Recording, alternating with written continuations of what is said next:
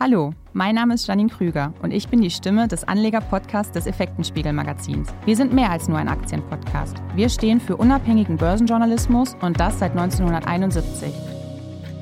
CAD, CAM oder auch BIM-Lösungen in 2 und 3D. Viele dürften mit diesen Begriffen erst einmal nicht viel anfangen können. Dabei verstecken sich hinter den Abkürzungen Prozesse, die im alltäglichen Leben stattfinden. Genau in diesen Bereichen zählt das Systemhaus Mensch und Maschine zu den führenden Anbietern.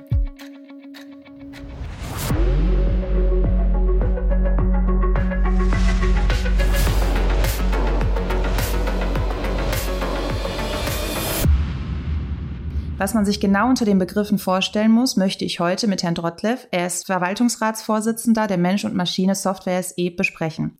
Hallo Herr Drottlev, schön, dass Sie dabei sind. Hallo Frau Krüger, freut mich. Herr Drottlev, Ihr Unternehmen ist, wie bereits erwähnt, führender Entwickler von CAD, CAM, BIM-Lösungen. Was muss man sich als Laie hierunter vorstellen? Der Oberbegriff ähm, für das, was wir machen, ist technische Software, sozusagen im Gegensatz zur kaufmännischen Software. Und CAD steht für Computer Aided Design, CAM steht für Computer Aided Manufacturing. Ähm, da fehlt eigentlich noch eins, nämlich CAE, das ist Computer Aided Engineering, das heißt also planen, berechnen, bauen sind so die Begriffe, die wir machen. Und BIM, ähm, das ist schon ein bisschen spezieller. Bei BIM handelt es sich praktisch um, um den CAD-Bereich für den Bau. Der wurde seit 20 Jahren sozusagen umbenannt in Building Information Modeling oder Management. Ähm, das kann man beides mal sehen.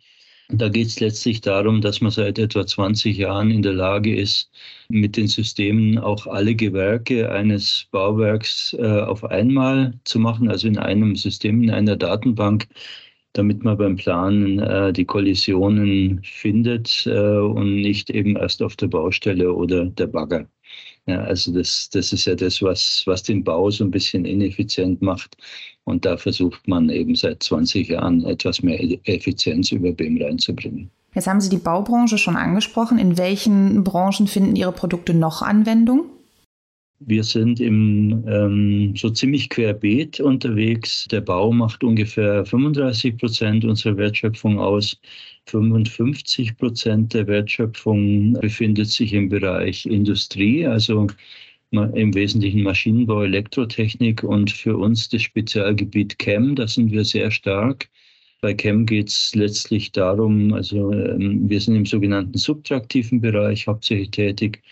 Da ähm, wird aus dem 3D-Modell CAD werden die Fahrbewegungen äh, für die Werkzeugmaschine generiert. Das nennt sich dann NC, also Numerical Control Code. Und wir sind spezialisiert auf den Fünfachsbereich, also da, wo es richtig komplex wird. Also mit einer Fünfachsmaschine können Sie einfach alles machen. Da kommen Sie überall hin, sozusagen. Äh, man kann statt einer Werkzeugmaschine auch einen Industrieroboter äh, nehmen, äh, an dem ein Fräskopf dran ist. Da hat, hatte man, hat man dann sogar sechs Achsen. Äh, weil der, der Industrieroboter ungefähr die gleichen Einschränkungen hat wie unser, unsere Arme. der ist ja auch so gebaut und deswegen braucht man noch eine Achse mehr. Okay, und welche Ihrer Lösungen birgt für Sie das größte Wachstumspotenzial in den kommenden Jahren? Ja, bei uns ist es so, wenn Sie unsere Zahlen anschauen, dann sehen Sie, dass wir es äh, immer ähm, über Jahrzehnte geschafft haben, etwa 10 Prozent äh, im Durchschnitt äh, Topline zu wachsen, wie man so sagt. Also sprich ein äh, Umsatz beziehungsweise in unserem Geschäftsmodell eher Rohertragssteigerungen organisch zu machen. Und da wir eben auf so vielen äh, Beinen stehen, weil wir fast in allen äh, Bereichen tätig sind in der technischen Software, können wir ganz einfach sagen, das ist uns eigentlich egal, ähm, in welchem Markt das Wachstum stattfindet. Wir wollen sozusagen nicht wissen vorher, aus welcher Wolke es morgen regnet. Das kann man sowieso nicht so genau vorhersagen. Wir interessieren uns nur für die Regenmenge, weil die Erfahrung zeigt, dass, ähm, dass eben die Zyklen in den einzelnen Branchen und Ländern auch meistens unterschiedlich sind und sich deswegen ganz gut ergänzen. Es sei denn, es kommt ein schwarzer Schwan um die Ecke, so wie äh, Corona oder eben eine Weltwirtschaftskrise, dann trifft sowieso alle gleichzeitig und dann ist das Wichtigste, dass man auch nicht nur mit dem Gasfuß, sondern auch mit der Bremse, sprich mit den Kosten gut umgehen kann. Ihre Softwarelösungen werden ja bereits weltweit verkauft. Wie ist denn hier so die Verteilung über die Regionen gesehen? Also grundsätzlich sind wir zwar total international tätig. Wir verkaufen in über 70 Ländern. Wir haben in über 20 Ländern eigene Niederlassungen. Aber wenn man sich die Verteilung unseres Umsatzes anschaut, dann sieht man, knapp zwei Drittel geht in den deutschsprachigen Raum, ähm, über 30 Prozent dann noch in den nicht deutschsprachigen europäischen Raum und prozentual äh, sind es nur gut acht Prozent, die wir international machen. Allerdings sind es unsere hochwertigsten Lösungen, eben die CAM-Lösungen, von denen ich schon gesprochen habe, und dann eben äh, die Lösungen, die wir selber entwickeln für BIM-Ingenieurbau, also Brückenberechnung beispielsweise. Das machen wir international. Jetzt haben Sie einen Rekordjahresauftakt hingelegt. Da erübrigt sich im Grunde die Frage, ich möchte sie trotzdem stellen, wie zufrieden sind Sie mit der bisherigen Geschäftsentwicklung? Naja, wir haben das ja äh, überschrieben mit nach dem Rekord ist vor dem Rekord. Man ist als Unternehmer nie so ganz zufrieden, das ist klar. Man muss auch sehen, äh, wir kommen gerade also wir haben ein gemischtes Geschäftsmodell aus eigener Software und aus Wiederverkauf ähm, von unserem Vorlieferanten Autodesk, der Stückzahl äh, Weltmarktführer ist. Und ähm, Autodesk hat uns durch ein gewisses Sonderangebot beziehungsweise das Ende des Sonderangebots für drei Jahresverträge letztes Jahr so ein bisschen einen Lauf im Umsatz äh, beschert, der sich bei uns aber bis zu den bis zur Bottomline, also bis zu den Nettoergebnissen relativ stark abdämpft. Und grundsätzlich ist es so, dass wir im Moment äh, im Ergebnis mit äh, 14 bis 20 Prozent plus unterwegs sind. Also das heißt, wir kombinieren diese 10 Prozent äh, in der Topline im Moment mit 14 bis 20 Prozent. Und da liegen wir recht gut in der Spur haben nur eben durch diesen Vorzieheffekt im letzten Jahr, haben wir dieses Jahr ein bisschen, bisschen langsamer angesagt, denn der Vorzieheffekt ist jetzt per Ende erstes Quartal durch. Und jetzt geht es äh, wieder mehr in, in, in die Marge, also in ähm, unseren proprietären äh, eigenen Softwarebereich, ähm, was uns ehrlich gesagt auch äh, langfristig lieber ist.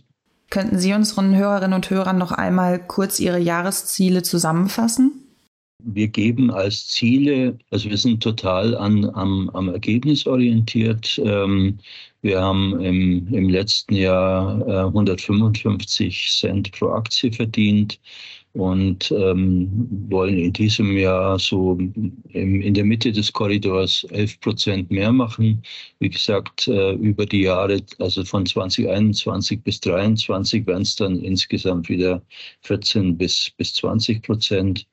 Und äh, beim Umsatz muss man dieses Jahr nach dem sehr starken Lauf letztes Jahr wahrscheinlich sogar mit einer flachen Entwicklung rechnen, was dann natürlich der, der Marge zugutekommt. Und wie sehen Ihre Mittelfristziele aus? Mittelfristig ähm, sagen wir einfach, also diese, also wir kombinieren äh, die 10 Prozent ähm, Umsatz bzw. Rohertragswachstum mit etwa zwei Dritteln, also ungefähr 7 Prozent äh, Kostenwachstum. Das ist sozusagen das, was die Maschine am Laufen hält und was dafür sorgt, dass wir überproportional wachsen. Über die letzten neun Jahre waren das 26 Prozent plus ähm, je höher die Basis wird, desto äh, niedriger ist es dann prozentual. Im Moment eben, wie gesagt, bei 14 bis, bis 20 Prozent. Und das Ganze ergibt, äh, wenn man es vorwärts rechnet, äh, eine Verdopplung des Ergebnisses in, äh, in vier bis fünf Jahren. Das heißt, wir wollen eben in vier bis fünf Jahren, also vier bis fünf Jahre nach dem letzten Jahr, dann die 300 Cent, also die drei Euro pro Aktie knacken. Sind auf jeden Fall hochgesteckte Ziele. Bereits seit Jahren zählen Sie zu den Unternehmen, welche kontinuierliche Dividende anheben. Können wir auch in Zukunft mit einer Fortsetzung des Trends rechnen? Auf jeden Fall. Da muss man vielleicht auch dazu sagen, der Hintergrund ist der, ähm, ich werde manchmal gefragt, ja, wie könnt ihr denn äh, so eine hohe Ausschüttung machen?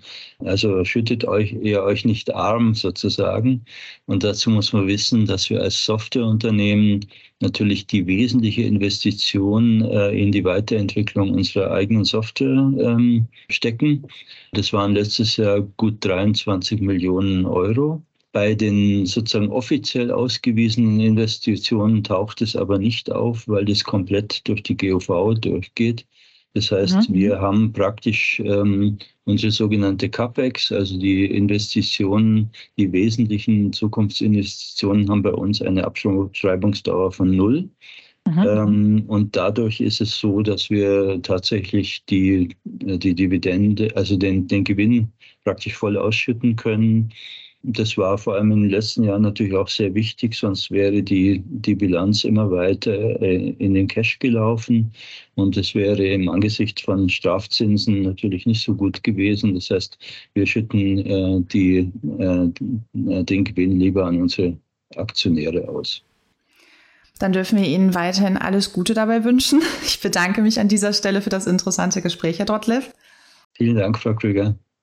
Und auch von euch verabschieden wir uns an dieser Stelle und hoffen, ihr schaltet auch das nächste Mal wieder ein. Bis dahin halten wir euch wie immer unter effekten-spiegel.com über das aktuelle Börsengeschehen auf dem Laufenden. Bis zum nächsten Mal und bleibt gesund.